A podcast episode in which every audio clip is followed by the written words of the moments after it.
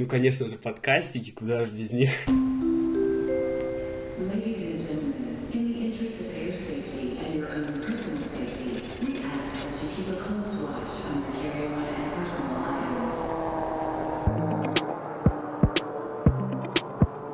Привет!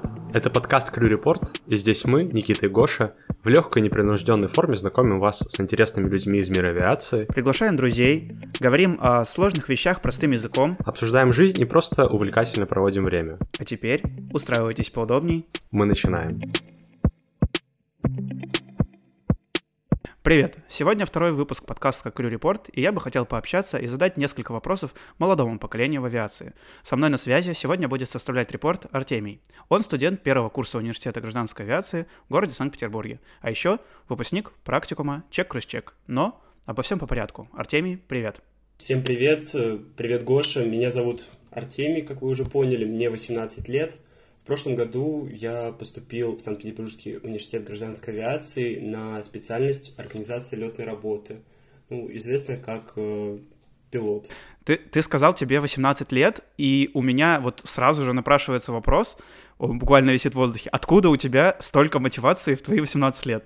Ой, на самом деле она накопилась уже года два, как раз таки 10-11 класс, когда... стало неизмеримое желание поступить на пилота, связать свою жизнь с авиацией, сделать успешную свою летную карьеру, и пришлось ради этого пройти столько всего, что мотивация только растет и растет с каждым днем. Расскажи тогда немного о себе. Как ты вообще попал в авиацию, и почему ты, говоришь, 10-11 класс уже готовился? То есть у тебя кто-то есть в авиации, или ты сам так решил? Ой, на самом деле у меня в авиации, прям из близких людей никого нет. То есть у меня вообще родители, мама учитель начальных классов, папа техник-механик, поэтому... рос в обычной семье, как и все поступившие в основном сюда. Но весь экзаменационный период и этап поступления родители поддерживали, понимали мою цель, мою мечту, что я хочу прийти в авиационную сферу, открыть, так сказать, новый путь для себя, который был для меня тогда неизвестный. Сейчас уже немного начинаю разбираться, что есть к чему. И, соответственно... Приоткрывается занавес. С каждым днем как раз-таки все больше приоткрывается, и все больше интерес такой приходит, чтобы вау, а есть метео, вау, а есть аэронавигация, НЛ-10. Что это? Как этим пользоваться? Авиация-то почему? Как так получилось?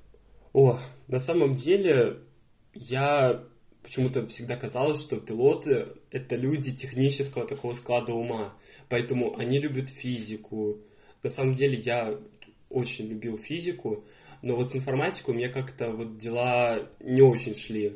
То есть с физикой я на «ты» разговаривал, с математикой на «вы». Так, здравствуйте. Мне казалось, что IT-сфера — это не моя сфера. Сидеть в офисном кабинете, что-то чертить как инженер, я тоже считаю, это не мое. Я искал специальность, где можно практиковаться, быть активным, чтобы эта специальность была всегда востребованной. Как раз-таки авиация — это одна из самых современных и высокоразвитых отраслей, которые вообще можно найти на Земле.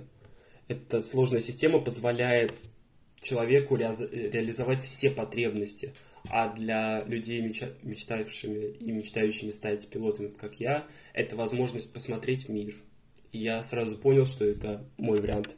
Очень схожие, кстати, у нас с тобой цели были по приходу в авиацию в целом. И самое главное, что мы сейчас видим, как искусственный интеллект все больше заполняет все наши сферы жизни, и кажется, что наша работа пока не так легко заместима, потому что чат GPT не примет за нас решение.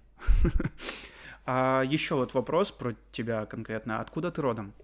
Я уроженец Санкт-Петербурга, всю свою жизнь жил в этом прекрасном городе и рад, что поступил именно в своем городе. На самом деле я очень удивился, когда сюда поступил, что очень много неместных ребят, потому что когда я сталкивался на Блэке, то есть я встречал и петербуржцев, и гостей нашего города, которые прям тоже так же рвались с таким же энтузиазмом в этот университет. Но я думал, будет соотношение 50/50, а у нас, по сути, 90% это ребята из других российских городов, ну, в основном Москва, конечно же, а всего лишь 10% петербуржцев. Вот у меня в группе, вот вместе со мной 4 человека из 28, это ребята из Петербурга. Да, я думаю, что от выпуска к выпуску, в принципе, вот эта статистика, она и не меняется. Да, и вот как раз, получается, у тебя даже, по сути, и особо выбор не стоял, куда поступить, потому что вот как раз-таки, кто приезжает из других городов, это же большая дилемма в Санкт-Петербург или Ульяновск, или вообще пойти в среднее учебное заведение. Вот для меня, например, было сразу понятно, что либо Петербург, либо никуда. Я даже не подавал там ни в Ульяновск, никуда. Я так понимаю, что у тебя тоже особо такой вопрос не стоял. Да, а ты тоже местный, получается? Я, наоборот, с юга Краснодарского края, поэтому я... Авиационное училище, привет военному. Нет. Буквально в прошлом выпуске рассказывал про свое детство. Поэтому нет, я училище военное вообще в целом не рассматривал. И рассматривал только гражданскую авиацию всегда.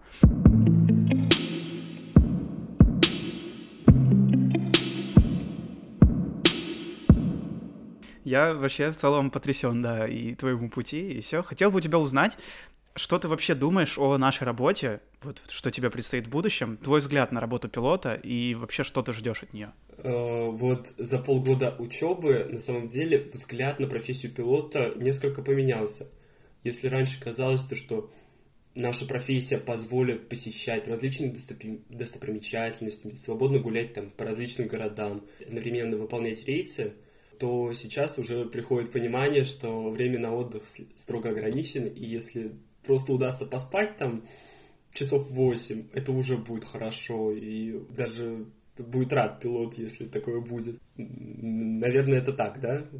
Как ты, как пилот, считаешь, это правда? Вообще очень трезвый взгляд на работу, потому что я, например, где-то, наверное, до курса 4-5 вообще думал, что вот я буду летать, путешествовать, все класс, но либо я с компанией не угадал, либо в целом концепция нашего отдыха, она немножко другим образом устроена в командировках, что действительно у тебя остается время практически только на сон, ну и, возможно, там выйти минимально куда-то вот, если ты приезжаешь в новый город, безусловно, тебе хочется его посмотреть, но времени на это настолько мало, что ты думаешь, как бы быстрее уйти и спланировать свой сон. Ну, я не очень люблю сидеть без дела, поэтому иногда, конечно, приходится уставать, там, потерпеть, но в этом и суть работы, что нужно получать удовольствие даже от того, что ты нагружен, то, что ты делаешь то, что другие не могут. В том, что перед тобой будут открыты любые двери в будущем, я практически не сомневаюсь. После выпуска университета, на чем бы ты хотел летать? На самом деле однозначного ответа не может быть, тем более в современных реалиях.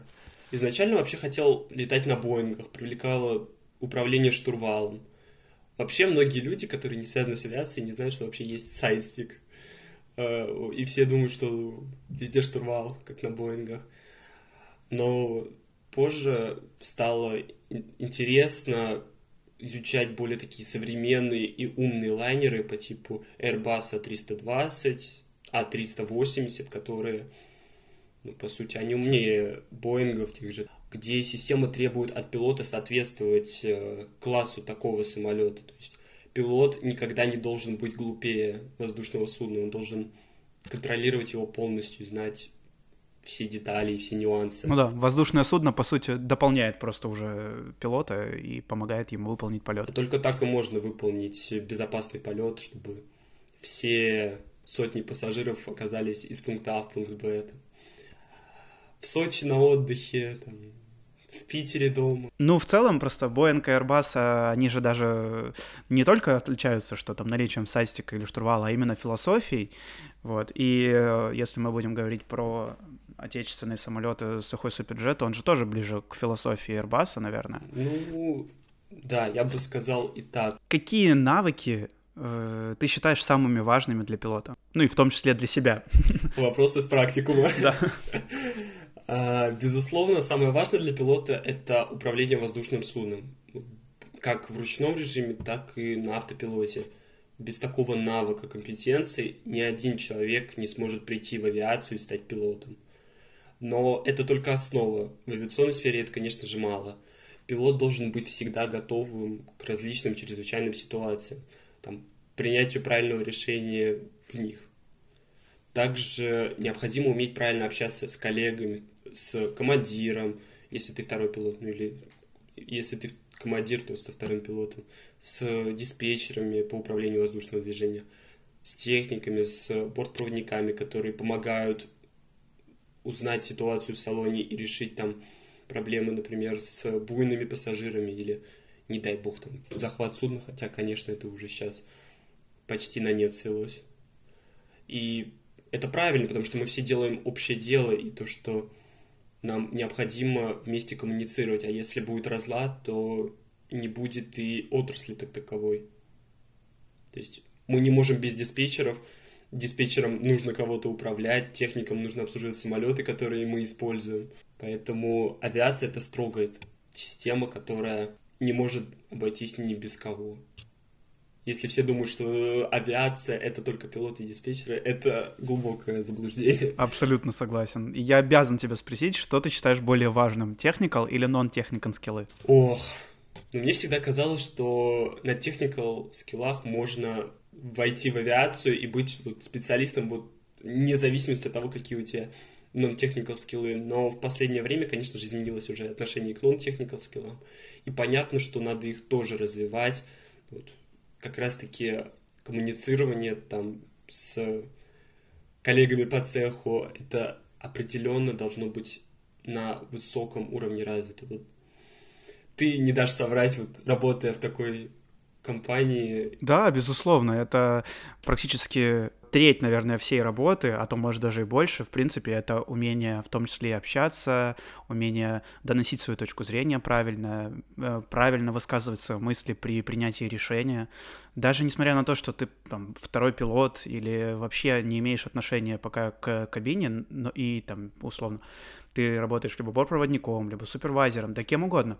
Если тебе нужно донести свое мнение до командира воздушного судна, тебе критически важно уметь правильно это сделать. Потому что если ты не можешь донести мысль, то, по сути, ты не можешь контролировать, что произойдет дальше, ты не можешь контролировать последствия этого решения. Когда ты можешь высказать свое мнение, высказать свои опасения или пожелания, то ты понимаешь и зону своей ответственности, и зону ответственности командира в том числе. И что еще хотелось бы добавить, что в университете non-technical skill'ам отдается небольшое предпочтение, поэтому это то, что тебе придется самому развивать в себе на протяжении всей учебы и потом всей дальнейшей твоей карьеры.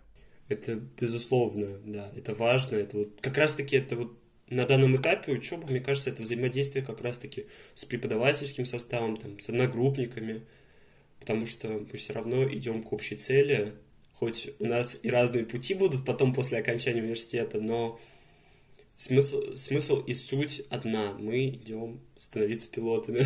И как раз-таки базовое взаимодействие членов экипажей, оно и отрабатывается на этапе обучения, в том числе, как ты говоришь, при общении с одногруппниками или преподавателями в том числе.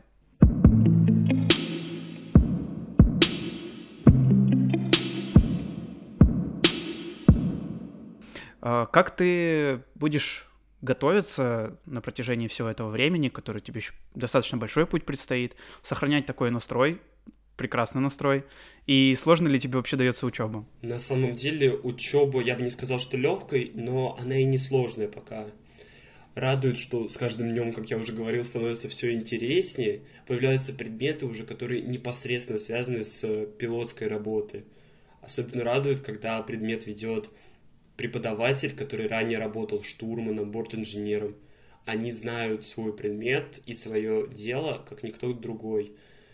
И ты всегда во внимании, ты всегда его слушаешь, потому что кто, как не этот человек, сможет тебе подробно и качественно объяснить и дать те знания, которые тебе потом в будущем помогут. Да, мне тоже всегда это очень сильно нравилось. Я обожал приходить на пары, которые преподает действующий пилот или человек, который вообще в целом работает, либо в авиакомпании, либо в аэропорту, потому что ты видишь опыт, который применим прямо сейчас. Что касается мотивации, то сохранять настрой не составляет вообще никакого труда, потому что всегда, когда стоит определенная задача, но в данном случае задача является стать первоклассным летчиком, пилотом, то уверенность и мотивация, она никогда не теряется, ее вообще невозможно потерять.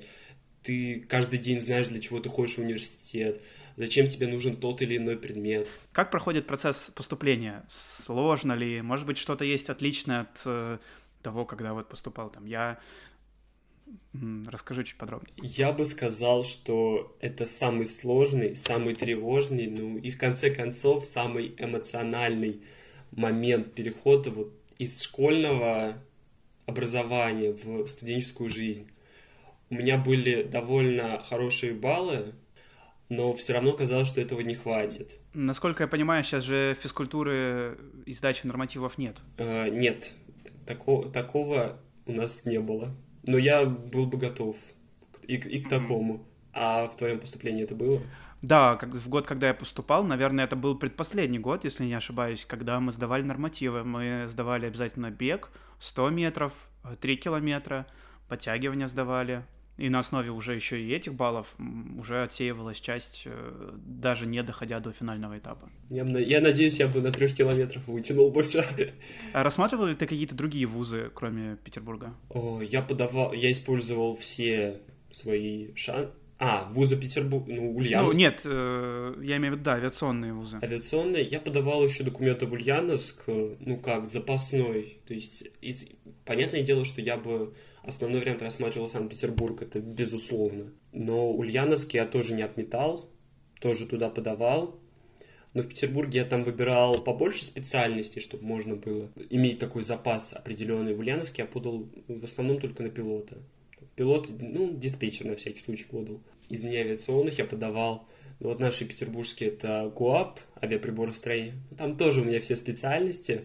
Во всех вузах были связаны с авиацией. Там. Самый странный у меня выбор из специальностей, я в другие вузы, кроме Питера и Ульяновска, я просто, специальность, так, мои баллы, прохожу, все, подаю.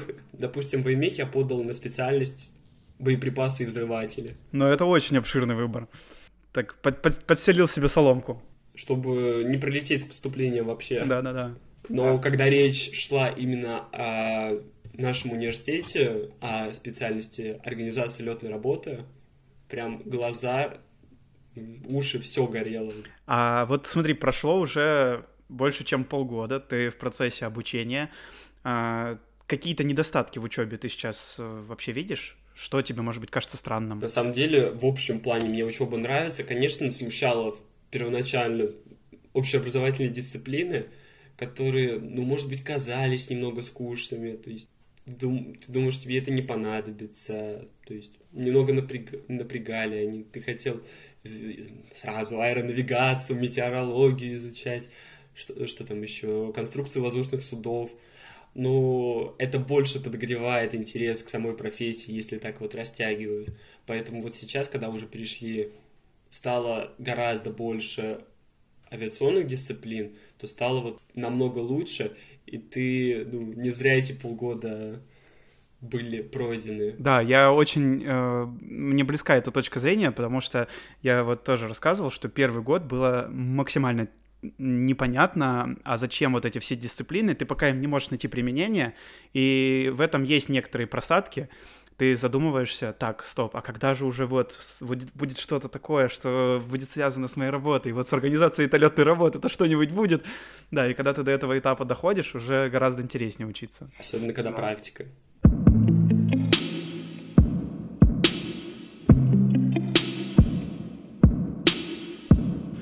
Сейчас бы хотел поговорить про увлечения твои. Как ты проводишь свое свободное время? На самом деле у меня увлечений достаточно много, но в основном они связаны со спортом. Я занимался профессионально 8 лет лыжными гонками, но из-за поступления пришлось прервать тренировочную деятельность и по факту уйти из спорта, грустно не было. Также люблю следить и за другими видами спорта, в частности, это очень схожий с лыжами биатлон. Он даже может немножко поэмоциональнее, чем лыжи, потому что там нерв на стрельбе дотянут вообще до предела. Да-да-да, это очень зрелищный спорт и такой переживательный, я бы его назвал. Поэтому на Олимпийских играх вот я только с ума сходил на фигурном катании, вот это еще один вид спорта, которым слежу, лыжи и биатлон. Класс. Ну, по сути, еще и хоккей, когда уже такие финальные матчи. Я в спорте, даже несмотря на то, что уже не тренируюсь, хотя вот сейчас числюсь в сборной университета по лыжным гонкам, по легкой атлетике. Выступаем на соревнованиях различных, вот даже второе место заняли по московскому району один раз. Такие соревнования полезны с точки зрения развития коммуникации, потому что ты знакомишься с очень большим количеством людей. Когда ты, тем более, представляешь свой университет, ты знакомишься с ребятами из других университетов, других учебных заведений. Я вот помню, еще на втором курсе ездил от университета на спартакиаду по плаванию, и мы там завели знакомство с ребятами, с которыми до сих пор общаемся и поддерживаем связь. Не, это всегда, конечно, здорово. Но вот пока у нас еще лыжных соревнований не было, вот они начнутся только вот через месяц, если снег будет. Потому что вот в один сезон у нас вообще даже отменяли соревнования, потому что, ну, нет снега вообще никак. Ну да, такой зависимый от погодных условий вид спорта. К сожалению, как бы грустно не было. Но вот на самом деле у нас все равно город в этом плане лыжном очень хорошо развит. У нас единственный в России есть лыжный тоннель. Все спортсмены, в том числе и олимпийские чемпионы, хвалили наш учебно-тренировочный центр, который расположен в Ленинградской области. Хотел бы тебя еще спросить пару вопросов про твой опыт обучения в CheckCrossCheck у нас с Никитой. И понравилось ли тебе, и что тебя вообще привлекло в этот проект? Я очень рад, что я присоединился к этому проекту. Я, вот как только анонсировали, я сразу же понял, что надо присоединяться. И действительно, потому что этот проект в будущем позволит мне грамотно спланировать свой план подготовки к собеседованию в авиакомпании и понять, что именно требует авиакомпании от специалистов нашей профессии. Да, на самом деле мы очень переживали то, что будет тяжело ребятам, которые еще не выпускаются в этом году, но спасибо за фидбэк, потому что мы планируем развивать дальше и для первого курса, и для ребят, кто вообще в целом просто интересуется авиацией, поэтому твой опыт, он для нас даже в какой-то степени более релевантен, нежели выпускников, для которых, по сути, и был этот практикум. Что ты видишь, как какие-то, может быть, пути развития вообще в целом всего проекта CheckCrossCheck, не только практикума, а вообще в целом? Может быть, тебе что бы ты хотелось еще увидеть? Очень хотелось бы, ну, конечно же, подкастики, куда же без них. Уже состоялся анонс их, уже, как мы видим, запись идет. Я уверен, что эта идея, этот проект будет развиваться очень высокими темпами, и то, что многие специалисты нашей отрасли, возможно, не только нашей отрасли, но это уже на будущее, забегая, будут с интересом приходить в гости и участвовать в этом проекте. Что еще хочется сказать по поводу проекта CheckCrossCheck, то хотелось бы добавить, что очень жду, как первокурсник, возможно, развитие вот technical скиллов, которые, ну, по типу, что потребуется в знаниях из области аэронавигации пилотам, вот что, и именно развитие этих знаний. Mm-hmm. Ну да, куда больше упор сделать. Есть и такая мысль у вас. Вот это вот очень интересно было бы узнать. А так, просто нравится, как вы держите планку, как выходят посты интересные, уникальные, потому что такого в интернете, ну, по крайней мере, в русскоязычном, можно найти, но очень трудно. И то не в таком объеме, я бы сказал. Мы пока хотим служить таким дополнением к основному образовательному процессу, а не замещать его. Но в целом, кто его знает. Скажем так, один из возможных путей развития. Пойти по иностранному методу развития, как в частных школах. Да, абсолютно верно. Но все равно я рад, что у нас в стране развита именно бюджетная сфера образования в этом в этой профессии, потому что то, что за границей, полет каждый там стоит несколько десятков тысяч даже. Да. Но это больше вопрос мотивации, наверное. Я думаю, что именно поэтому в других странах возраст чуть старше людей, которые только-только идут в авиацию, потому что у них уже есть образование, мотивация, ну, соответственно, ресурсы для того, чтобы поступить в такие частные школы и отучиться. Но и это окупается достаточно неплохо, поэтому почему нет? Ну, на самом деле, да, потому что еще эти люди в основном, наверное, получают техническое образование сначала, притом приближенное, наверное, к авиации, и они потом эти знания могут грамотно использовать, в том числе вот в своей будущей работе пилотской. Да, будем и мы помогать грамотнее использовать наши знания. Что пожелаешь слушателям? Ой, дорогие слушатели, я желаю искренне желаю, чтобы вы всегда шли к своим целям и обязательно достигали их. Как говорилось в романе «Два капитана», бороться, искать, найти и не сдаваться. Да. Спасибо большое, я присоединяюсь к вышесказанному. У нас в гостях был Артемий, очень рад был послушать тебя, поспрашивать тебя, присоединиться к разговору с тобой. Я надеюсь, что еще до встречи. Спасибо тебе, Гоша, что пригласил. Спасибо проекту CheckCrossCheck, который помог получить определенные знания, которые в будущем помогут мне при трудоустройстве, при работе в самой авиакомпании. Это, безусловно, необходимо будет всегда, и эти знания будут актуальны всегда. Спасибо большое. Все, до встречи. Пока-пока. Пока.